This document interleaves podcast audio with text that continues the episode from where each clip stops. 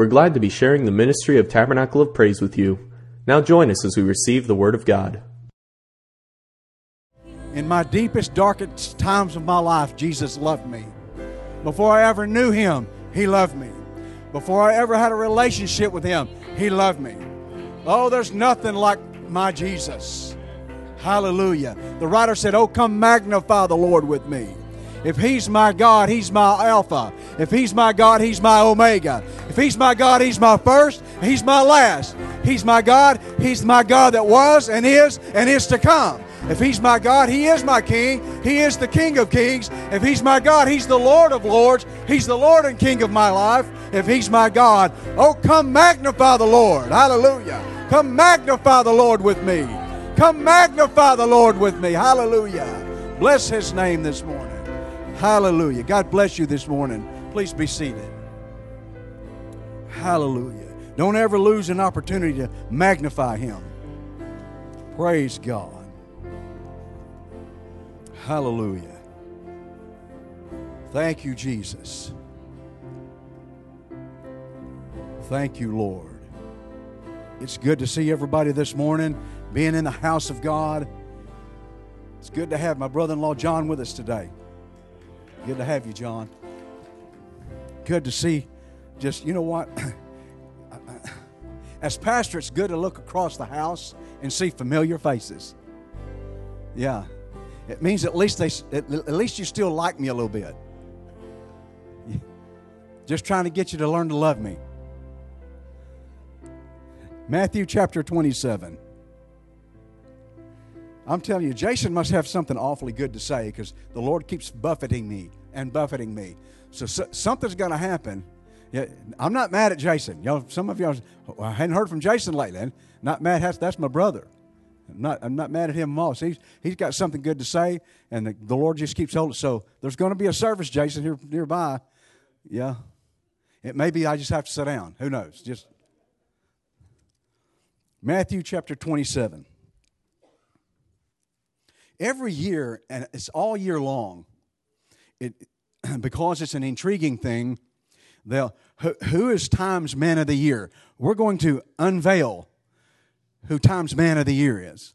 Then it's now Times Person of the Year. The next thing it will be, because you can't use uh, proper pronouns anymore, who is that, that one man of the, yeah, be careful with that one.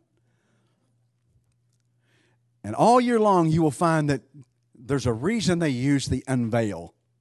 Because the unveil means it's intriguing, isn't it? We're going to, for you hot rod expert, we're going to unveil to you the new Corvette. I see Steve smiling. We're going to, we're going to unveil to you the, lady. We're going to unveil to you. And there's just something about something being unveiled that intrigues us. Matthew 27, let's look at verse 50 and 51. Jesus, when he had cried again with a loud voice, yielded up the ghost. That word ghost there is pneuma, it's breath, it's spirit. He gave up his life. Verse 51 And behold, the veil of the temple was rent in twain from the top to the bottom. The earth did quake, and the rocks rent. I want to talk to you today about the unveiled God. The unveiled God. As Moses and the children of Israel made their way through the desert, uh, they were actually led by two physical forces. We know that there was the cloud by day and the pillar of fire by night. When it was time to take up tent and move, it wasn't Moses who said, Let's go. It wasn't Aaron that said, Let's go. It was God that said, Let's go. Because he would begin to move that cloud or move that pillar, and it was time to pull up tent. You understand there's three, four million people at this time, so it takes a little time to pull up tent and get ready to go, especially if any of those Jewish people had children.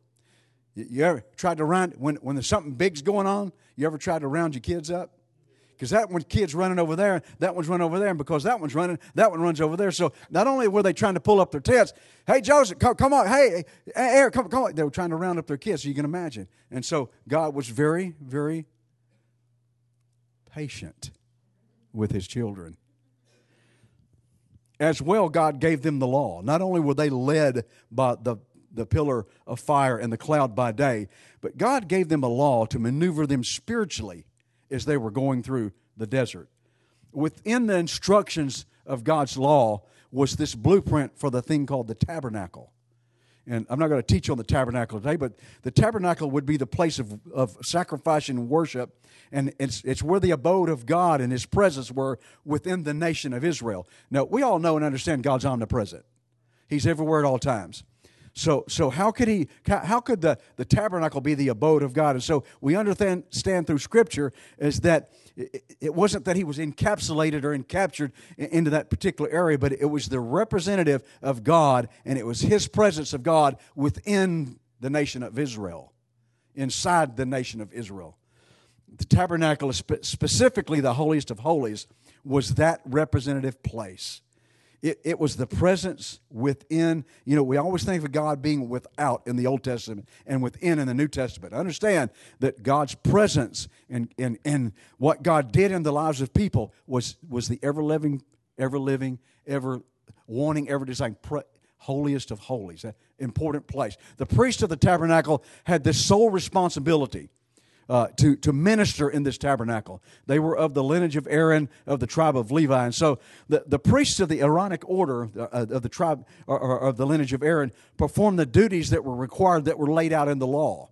So within this Aaronic order uh, was the high priest.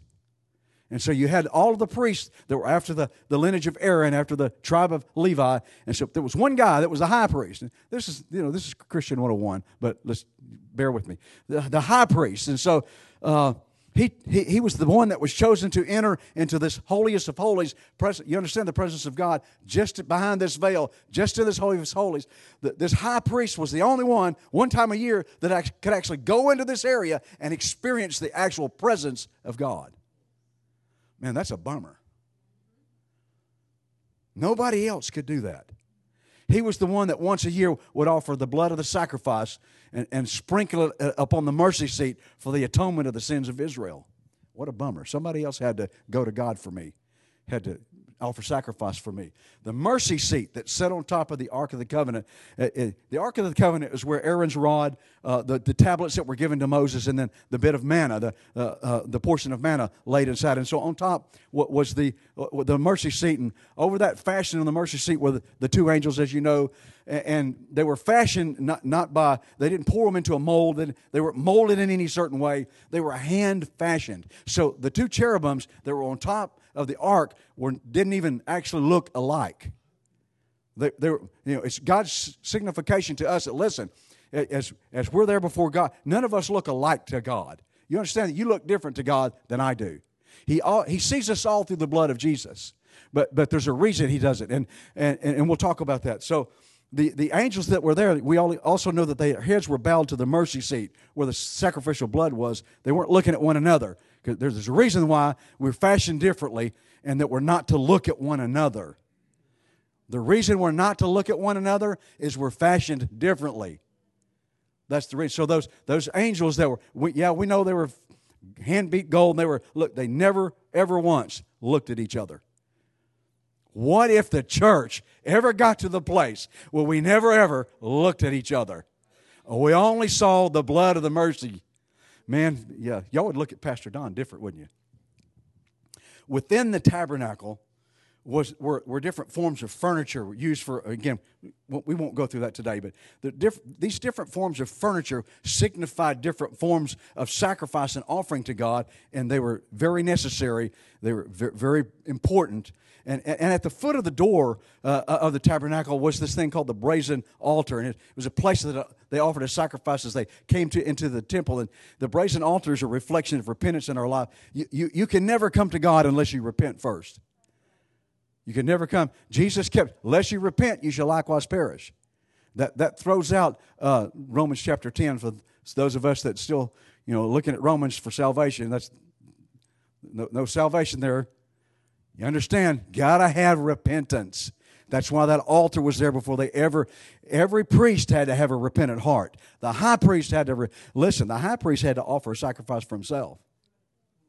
He didn't dare go into the holies of holies, not having off. And all of us, mama can't repent for you, daddy can't repent for you, grandma, we've got to have that repentance in our lives. So, uh, the priest would uh, uh, be allowed to walk and perform the duties within the holy place and they had made sure the fire was still burning. And, you know, the fire was never, man, what if we lived that way as well?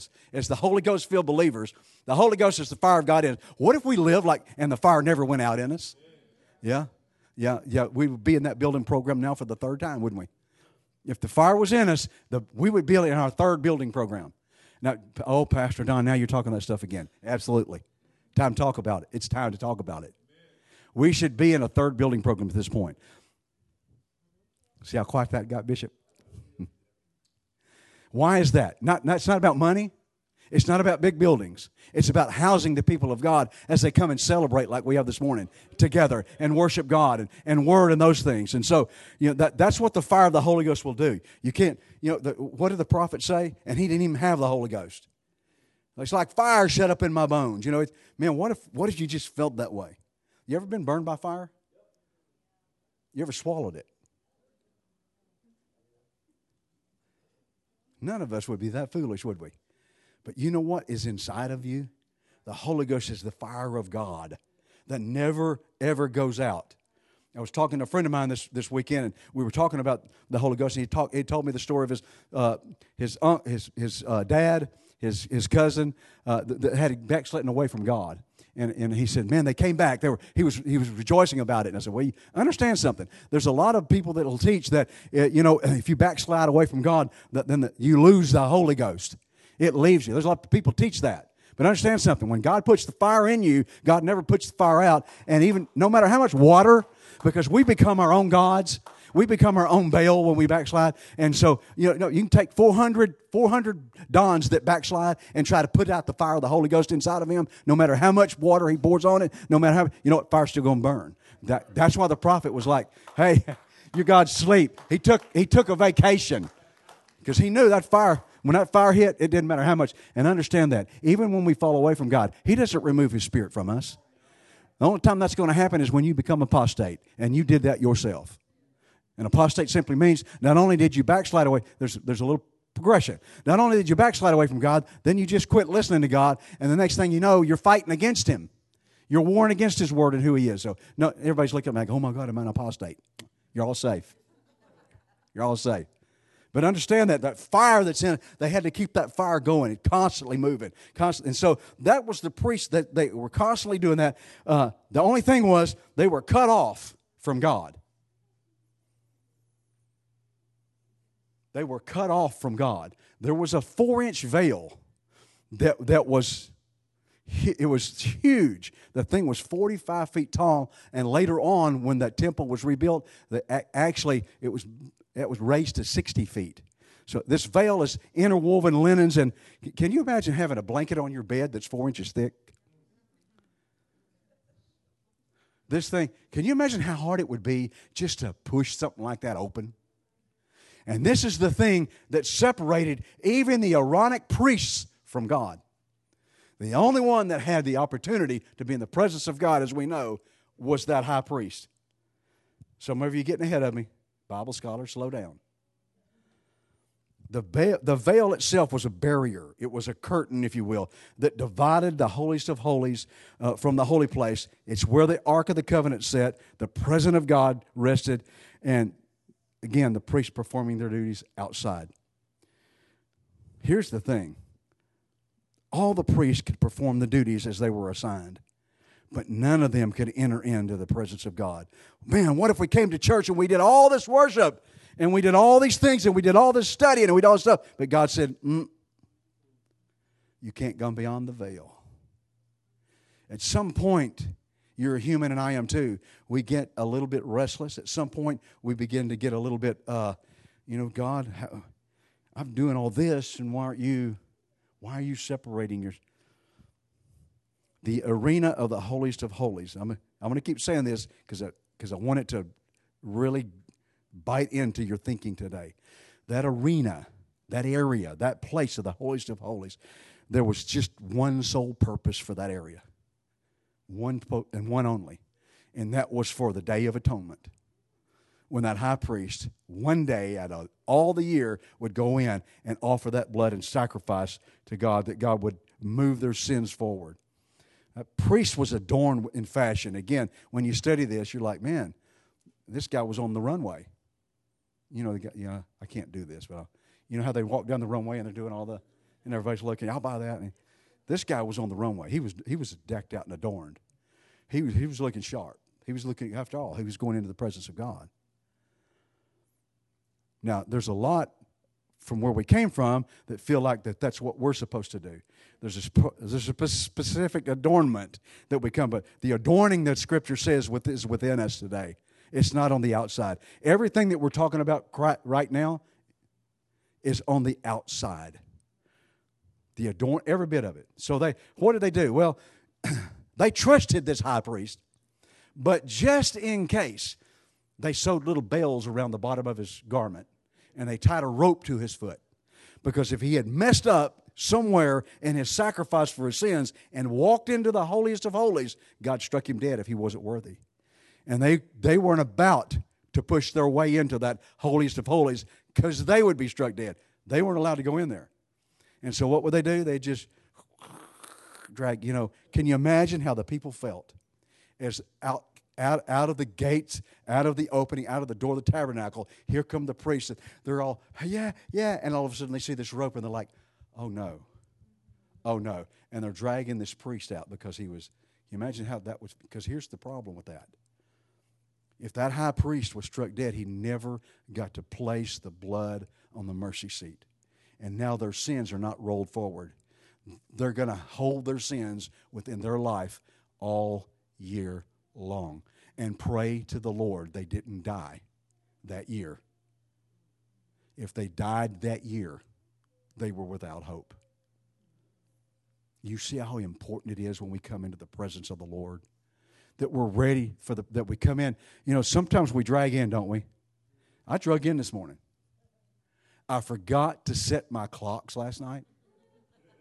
But thank the Lord for the phone because the phone went off at the right time. No, no, they're talking. I, will reset them, Jana and John. I'll reset them because they're like, oh, no, they were right. That's because I'll reset them before I left. So I'm making my little breakfast while I'm getting ready, and I look at the clock, and it doesn't say 5.30 it says 4.30 and my first thought was oh man i set the clock too early and i got up an hour early and i started to turn the stove off and go back to bed and then it hit me daylight savings time oh i'm up at the right time so I kind of drug in this morning because I felt a little tired. And sometimes we drag ourselves, and you know what? That's not wrong. It's not wrong. The important part is to get yourself in the presence of God. Now, we're in the presence of God at all times, correct? Correct? Everybody understand that? No matter where you're at, you're in the presence of God. But when we meet here, we're a priesthood. When we meet here, we are to meet here, regardless how we got here, for one purpose, and that's to perform the duties that God has for us in this holy place. In this holy place.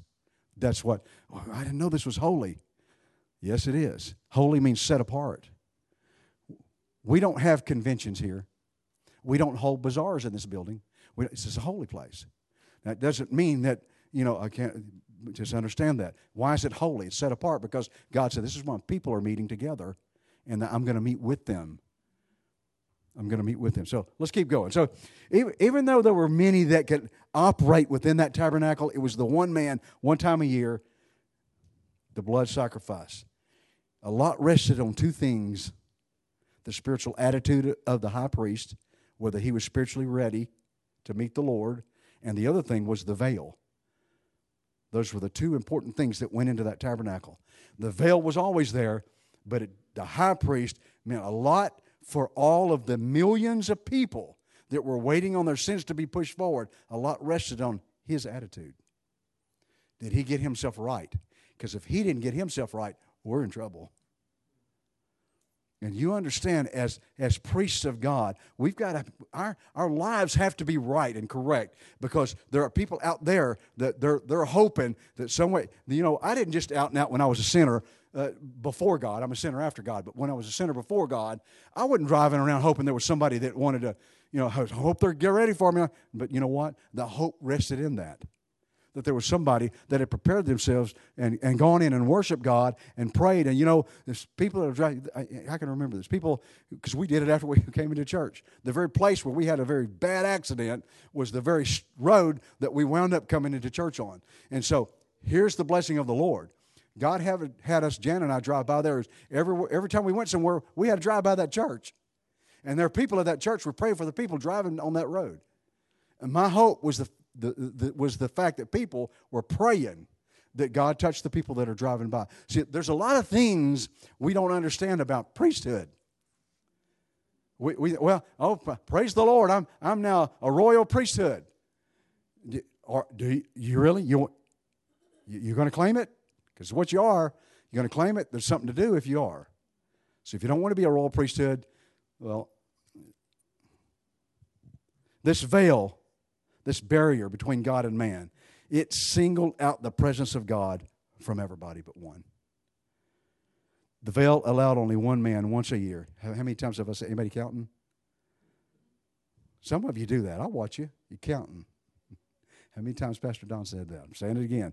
One man, one time a year, want to enter into the presence of God. The high, high priest wasn't in God's presence every day. One time a year. Man, you know, 52 Sundays, that's all you got to come. Right? 52, some of you make Wednesdays, thank you. 52 Sundays, that's all you got to come. But only on one Sunday could you ever be in the presence of the Lord. You know what? You know what? You would be like me. Let's figure out what Sunday he's going to be there, and I'll go that Sunday. And the other 51, you're laughing because you're like me. That's what we would do. Understand this the atonement for this, because there was atonement in that day, just like Jesus was our atonement. There was atonement in the, in the days of Moses and all, but the atonement was very temporary. It only pushed sins forward until the perfect sacrifice came. And so that brings us today to our. our so I'm, let me get started now on my message. Uh, I'm kidding. Jesus had been beaten, scourged, spat upon, mocked, whipped. He's now on a cross. He's at a, the weight of the cross had been put upon him, and now he's hanging there, and now he's at his last breath in verse 50. And with that, he gives up. He gives up the spirit of life. If you back up, Jesus said something right before that in verse 46. My God, my God, why hast thou forsaken me? For the first time in the existence that Jesus was in this earth, for the very first time, this holy God that was in him was never going to fellowship at this point. The fellowship was over. God was going to have to place a veil between himself and the man Christ Jesus. Why is that? Because the, the Almighty God, the Spirit of God, does not fellowship with sin. And understand this had God remained in Jesus, he couldn't have died. He would never have been the sacrifice.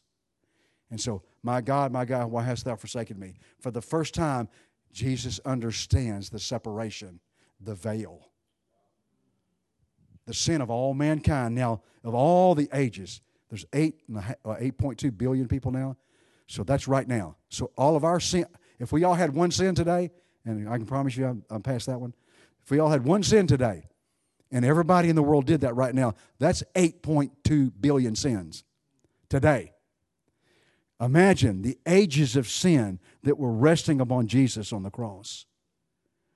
The enormous, you ever felt guilty about doing something you shouldn't have done because it was sin? What if you had billions of that guilt on you? You um, can you can, can we fathom what was happening on the cross? I don't think so. I think we read it and we believe it, but we can't fathom it. It's so deep. So he gives up his last breath. He becomes this perfect sacrifice for sin. And as he does, as Jesus, the veil in the temple splits in half. Now understand what's going on here. The, the priests, are, this is not the day of atonement for them. And the priests are outside and they're doing their daily duties, knowing that if that curtain if anything happens, I can't go behind that curtain. I can't. And now this thing splits in half and it opens up right in front of them. that's immediate death. That's immediate death. But they didn't die, did they? They didn't. Why? Because another veil was being rent as well on the cross. Another veil was being rent on the cross. They didn't die because of Calvary. But here's the thing the old covenant was now finished. The old nature of the veil was over.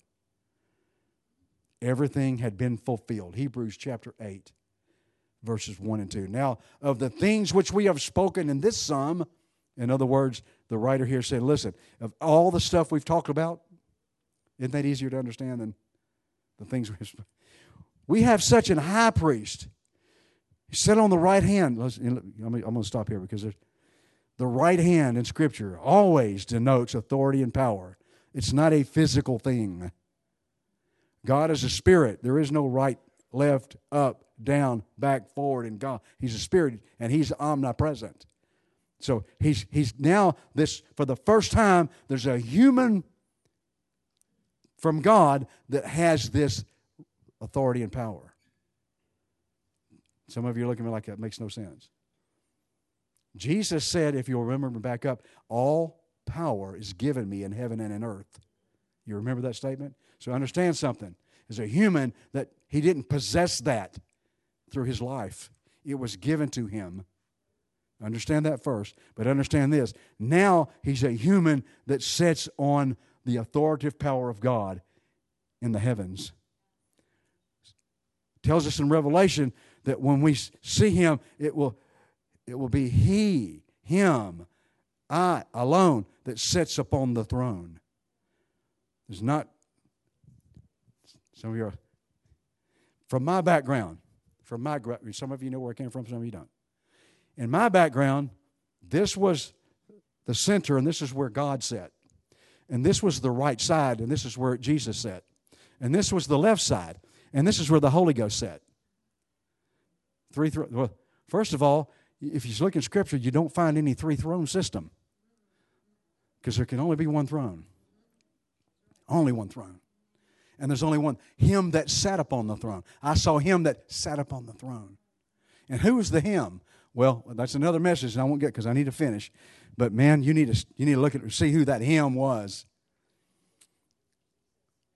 A minister of the sanctuary and of the true tabernacle. The real tab, the old tabernacle was not even God's true tabernacle. It was a substitute. The old sacrifice was not even the real sacrifice it was a substitute. Jesus became that high priest on the cross. That veil was rent, and the true sacrifice, as the writer's writing here, which the Lord pitched, not a man. The Lord pitched this sacrifice on the cross. And here's what I love about verse 13 in that he saith, A new covenant he hath made the first old. Now that which decayeth and waxeth old is ready to vanish. In other words, here's what God has now been unveiled. Previous to the death of Jesus on the cross, God had never been unveiled. Only one man was even able to go behind the veil one time. Now God is unveiled for the whole world to see. God's presence is now available to all of us, all nations, generations. Not only do the generations after Jesus be able to come into the presence of God, but all those that were under that old tabernacle were able now to come in the presence of God. You know how we know that? Because when Jesus died, he just didn't hang out in the tomb. He went to the place of death called hell, Sheol, and he preached to all those people that had been waiting for centuries and centuries and centuries for that real sacrifice to come. And now Jesus stands in front of all those in Sheol and says, I'm here. I made it. It's interesting that when that happened, all of a sudden, here's what you find out next that all these people that have been dead, some of them thousands of years, pop up in Jerusalem. Now, I can get the Lazarus thing. Everybody knew him that was in that town. They knew that guy. Wow, what a miracle. I mean, that guy was dead four days. So, I, yeah, I, I, could, I could go that. But somebody's walking by and he's, man, dude, where'd you get those clothes? We mean those clothes? Because it's Moses walking by in clothes that are 2,000 years ago you know, just 200 years ago in this country, you, you weren't dressed like the people that dressed here 200 years ago. Can you imagine what was going on at this point? Because God has now unveiled himself. When God unveils himself to your life, guess what? There's not only going to be forward things in your life that he unveils, there's going to be some backward things in your life he unveils. You ever wondered why this happened? You ever wonder why you why did this happen to me? And so you go on and you believe God, but in your mind you think, but I still don't get why that happened. God's going to unveil that to you. That's the purpose of Jesus on the cross. We know the essential is the forgiveness of sins, but it goes way the, the goes way beyond that. The veil goes way beyond just God separating himself from everybody else. 1 Peter 2 and 9. But ye are a chosen generation. That word generation doesn't mean your mom's generation, your my generation. That word generation here in the Greek means a period of time, an era of time. Could be 2,000 years, which it so happens. So far, that's where it's at now. You're a chosen generation, oh, a royal priesthood, a holy nation, peculiar people. You should show forth the praises of Him who hath called you out of darkness into His marvelous light. One time a year, one dude got to see the marvelous light of God. And now everybody gets to see the marvelous light of God. Because what? We're a royal priesthood. Hebrews chapter 5 tells us that Jesus is forever after the priestly order of Aaron. Come on, Bible scholars. Shake your head no. If you even if you're not a Bible scholar, shake your head no. Okay, thank you. He's not after the order of Aaron. Why? Because he said that old covenant is gone. And in the old covenant, it was the order of Aaron, who was of the tribe of Levi, that performed sacrifice. What did he say? He said, You're, the scripture says he's after the order of Melchizedek. Melchizedek. And that is a subject a lot of people don't even want to touch. Hebrews chapter 7, 14 through 17. For it is evident that our Lord sprang out of Judah. Jesus is our high priest, but he's not from Levi. He's from Judah. What is Judah? What what praise? Jesus sprang out of the lineage of praise. And so the writer of Hebrews says, of which tribe Moses spoke nothing of concerning the priesthood. Judah had nothing to do with the priesthood, the writer says. And it is yet far more evident that after the similitude of Melchizedek, that he ar- ariseth another priest. Jesus didn't even arise as a priest out of the order of Aaron, it was after that Melchizedek. The perfect sacrifice for our sins had nothing to do with the order of Aaron. The substitute. Jesus was not a substitute, he was the sacrifice. And it is far more yet evident that after the similitude of Melchizedek, there ariseth another priest who is made not after the law of carnal commandment, but after the power of an endless life. For he testifies, Thou art a priest forever after the order of Melchizedek. Why is that important? Thank you for asking, because I'm going to finish with this. Melchizedek was the king of Salem in the Old Testament in the time of Abram, who became Abraham. And uh, most of you know the story, but I'm a, I've got the mic. So God mentions this in Genesis chapter 14. So he blesses Abraham.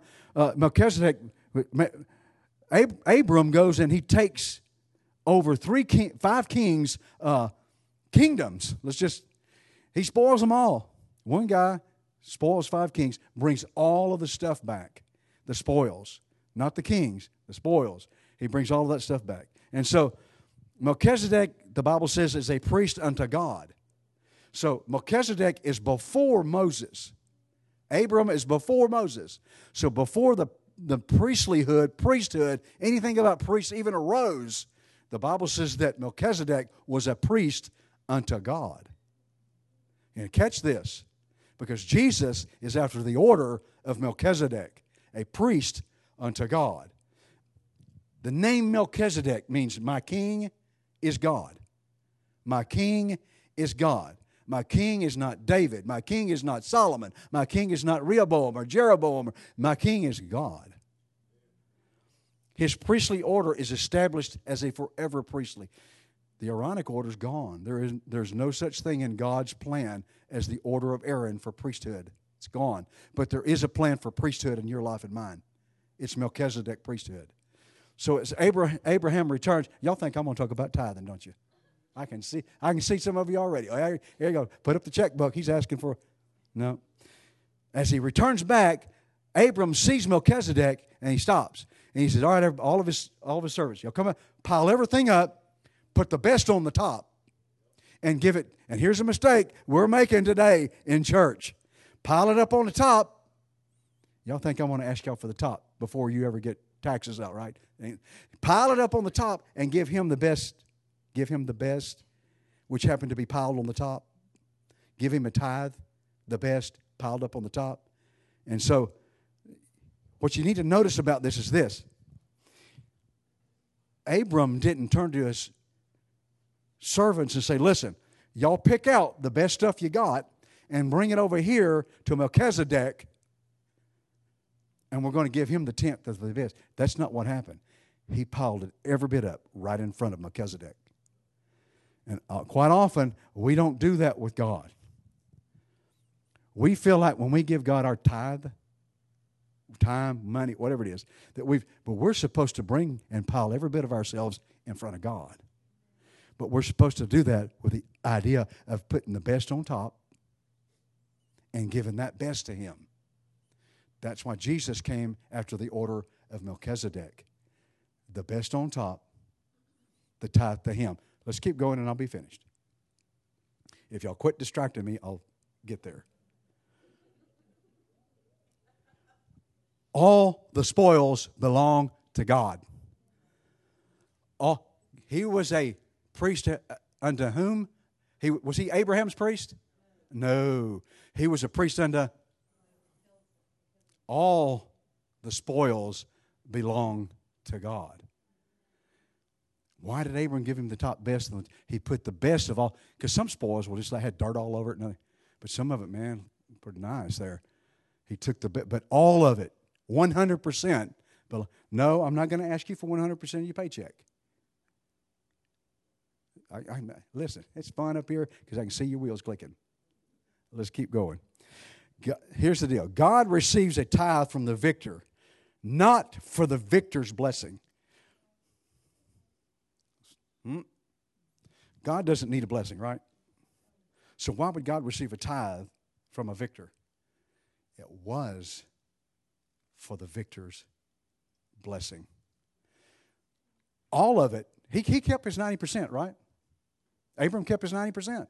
He gave the top 10. But what did uh, uh, what happened right after that? Melchizedek blesses him again. Again. And so that's why Jesus is after the order of Melchizedek. You understand that as a royal priesthood, you are after the order of Melchizedek.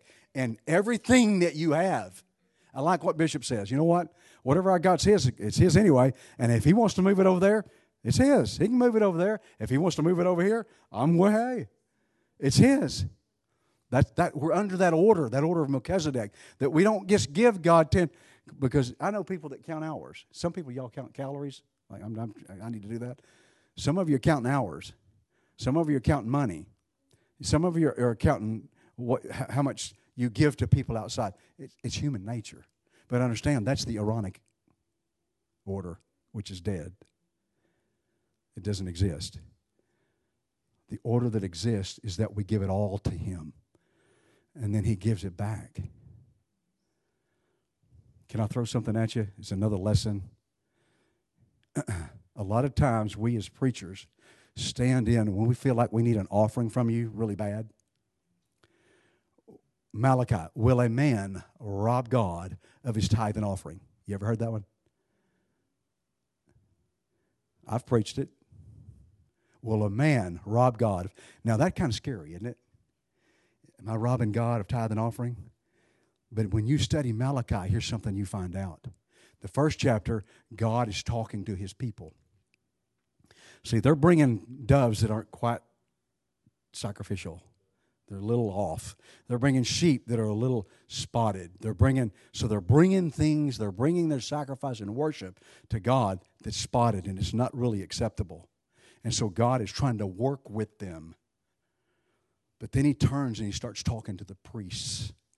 And he says, "Listen, it's bad enough that these people are bringing this bad sacrifice, but you're accepting it. You're the priest. You know better.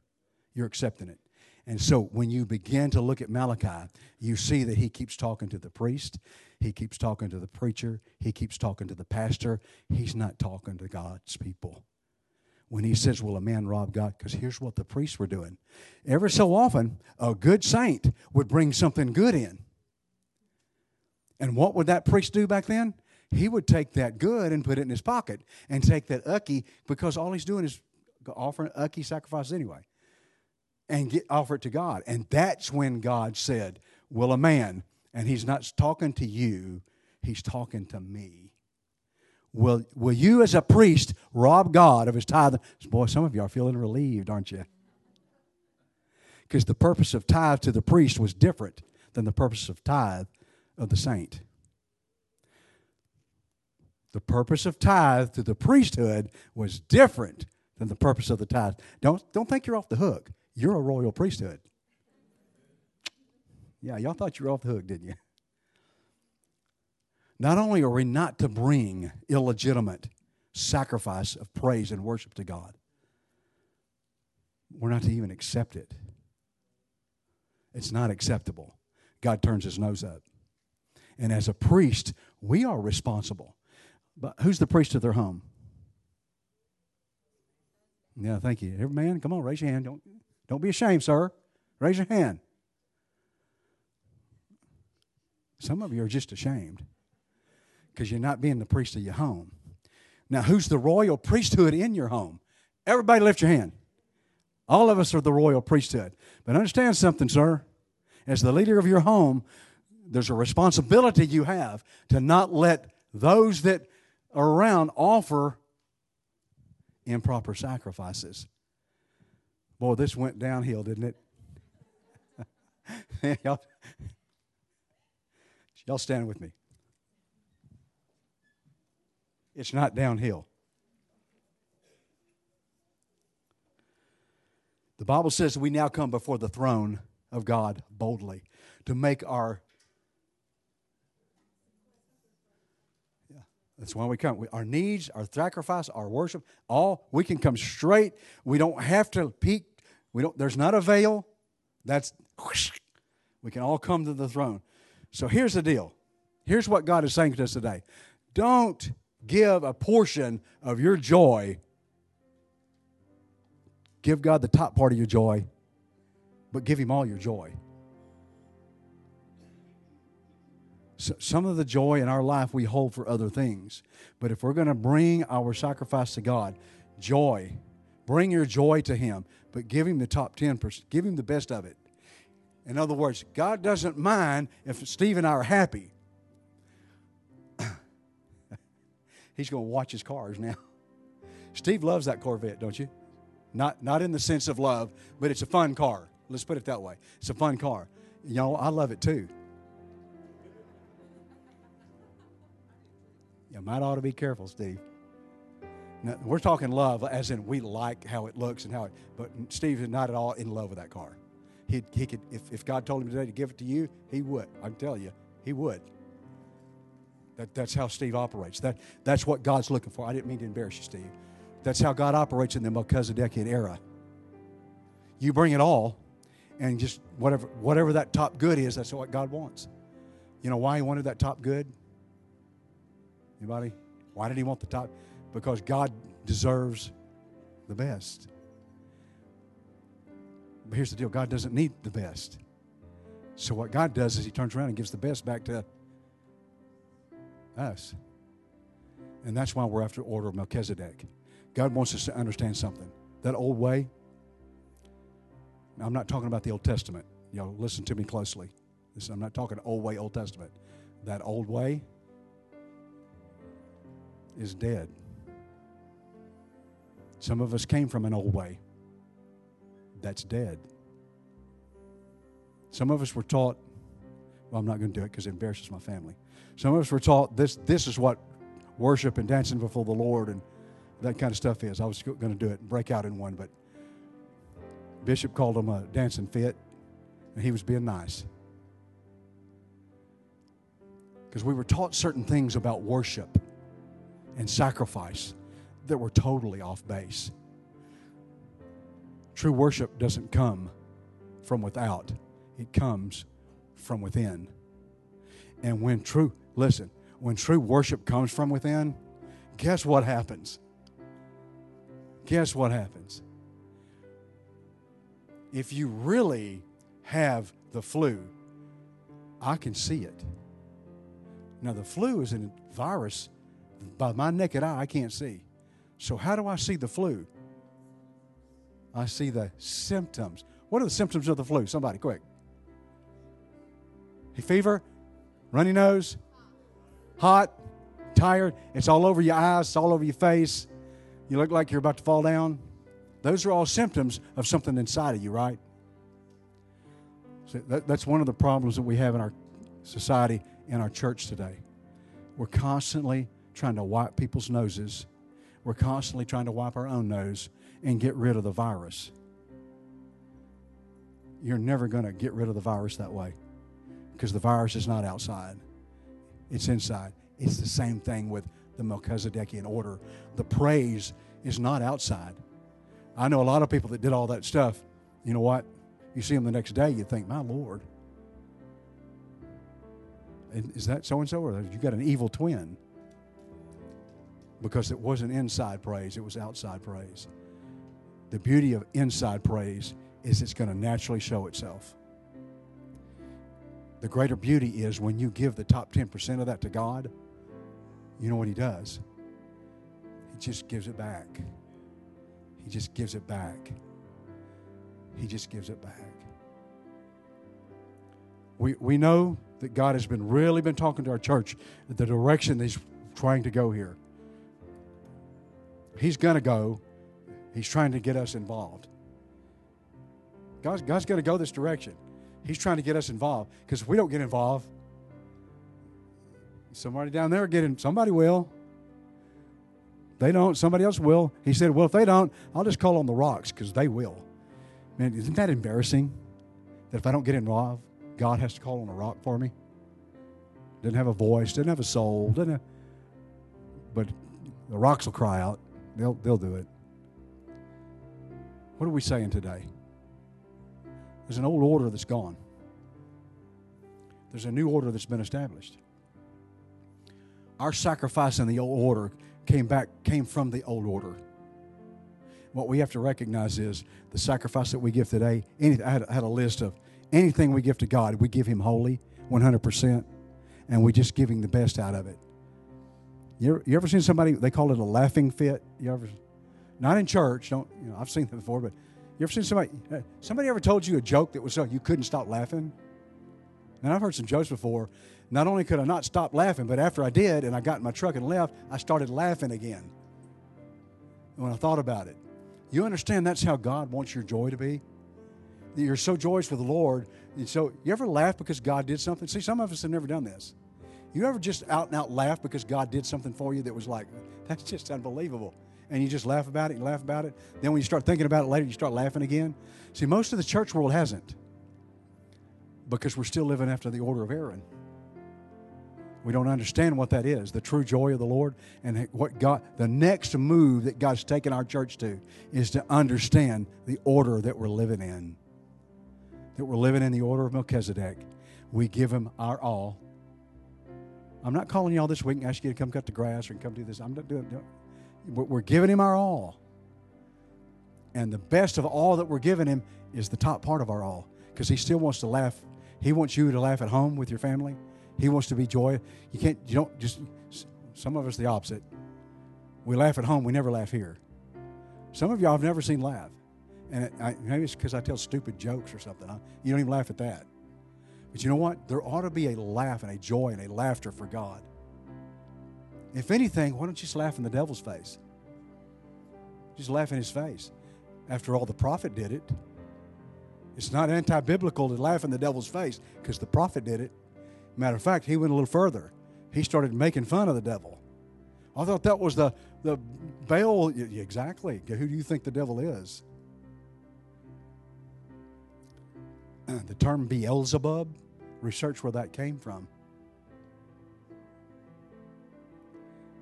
It's your job and my job to not only taunt the devil, oh, I'm not doing that because he'll come after me.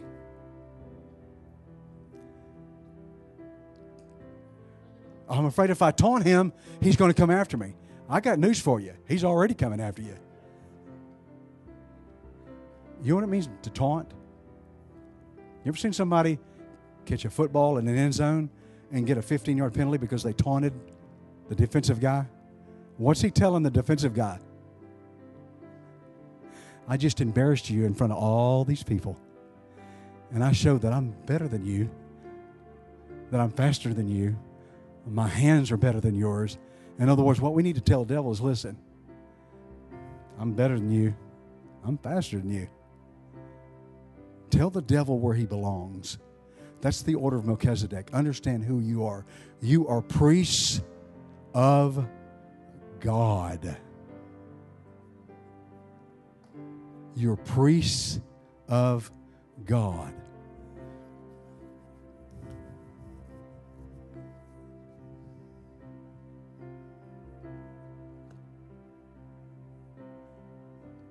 God has set into motion something here in Tabernacle of Praise that when we get a hold of it, when we get a hold of it, we're going to see the most awesome things we've ever seen.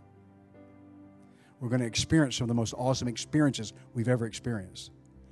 Acts chapter 2 and 4 and 8 and 10 and 19 and 28, those were just the beginning. We're going to, what God is saying now in this time, I'm just going to open these altars. If you want to come, Pastor, I don't even know what you're asking for here. If you're ready to give his your 100%. 100%. What does that mean? You can't give any more than you. You, you can't give your children. You can't give your parents. You can't. So, all you're telling God this morning at this altar, God, I'm here to give you me. I'm here to give you me. 100%. Matter of fact, not only that, God, but I'm going to give you the top 10% of me. What does that mean? That means, God, that, that sacrifice to you, I'm going to allow you to have and take because you're going to use it and you're going to give it back. You're going to use it you're going to give it back. And you're going to use it and you're going to give it back.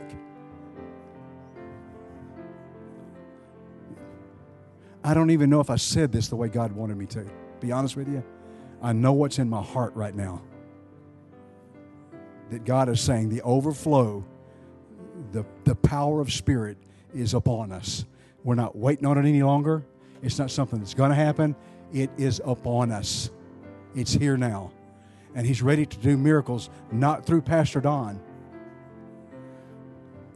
Here's the thing about the high priest. I'm not the high priest, but understand this. As we look back in the Aaronic order, the important thing to understand is that the reason the high priest offered sacrifice, he had already offered sacrifice for himself. But now the sacrifice was for everybody else's blessing.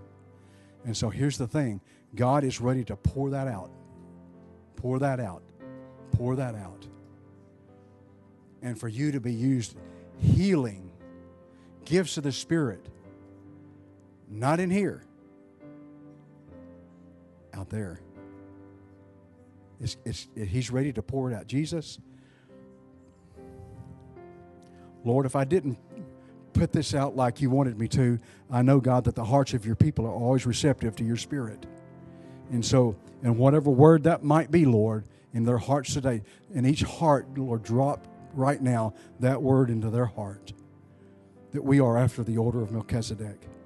We understand today, God, that we bring our best here at this altar to you. We bring our best. We bring it all. We're just telling you today that we're putting the best on top. Many of these folks, God, have always brought themselves, their whole selves. They've always given their whole self. But what we're saying here today, God, is that we're putting our best now on the top. That's what we want you to have. After all, we're your priests. We're not priests to anybody else. We're the priests of God, and we're priests to you. And so this this is your people, Lord. This is not my church. This is not my people. This is your people. I'm part of it.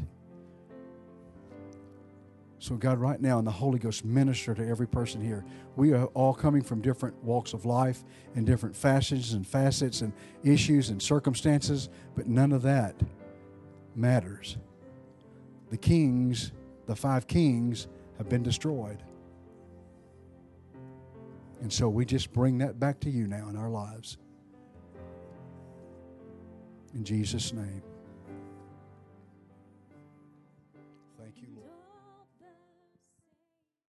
For more information about Tabernacle of Praise, look us up online at tabernaclepraise.org. We want to hear from you, so be sure to connect with our Facebook page. We also have a free app that you can use to keep up with events or be notified of bad weather, and you can listen to our sermons directly from the app. Thank you for listening, and have a blessed day.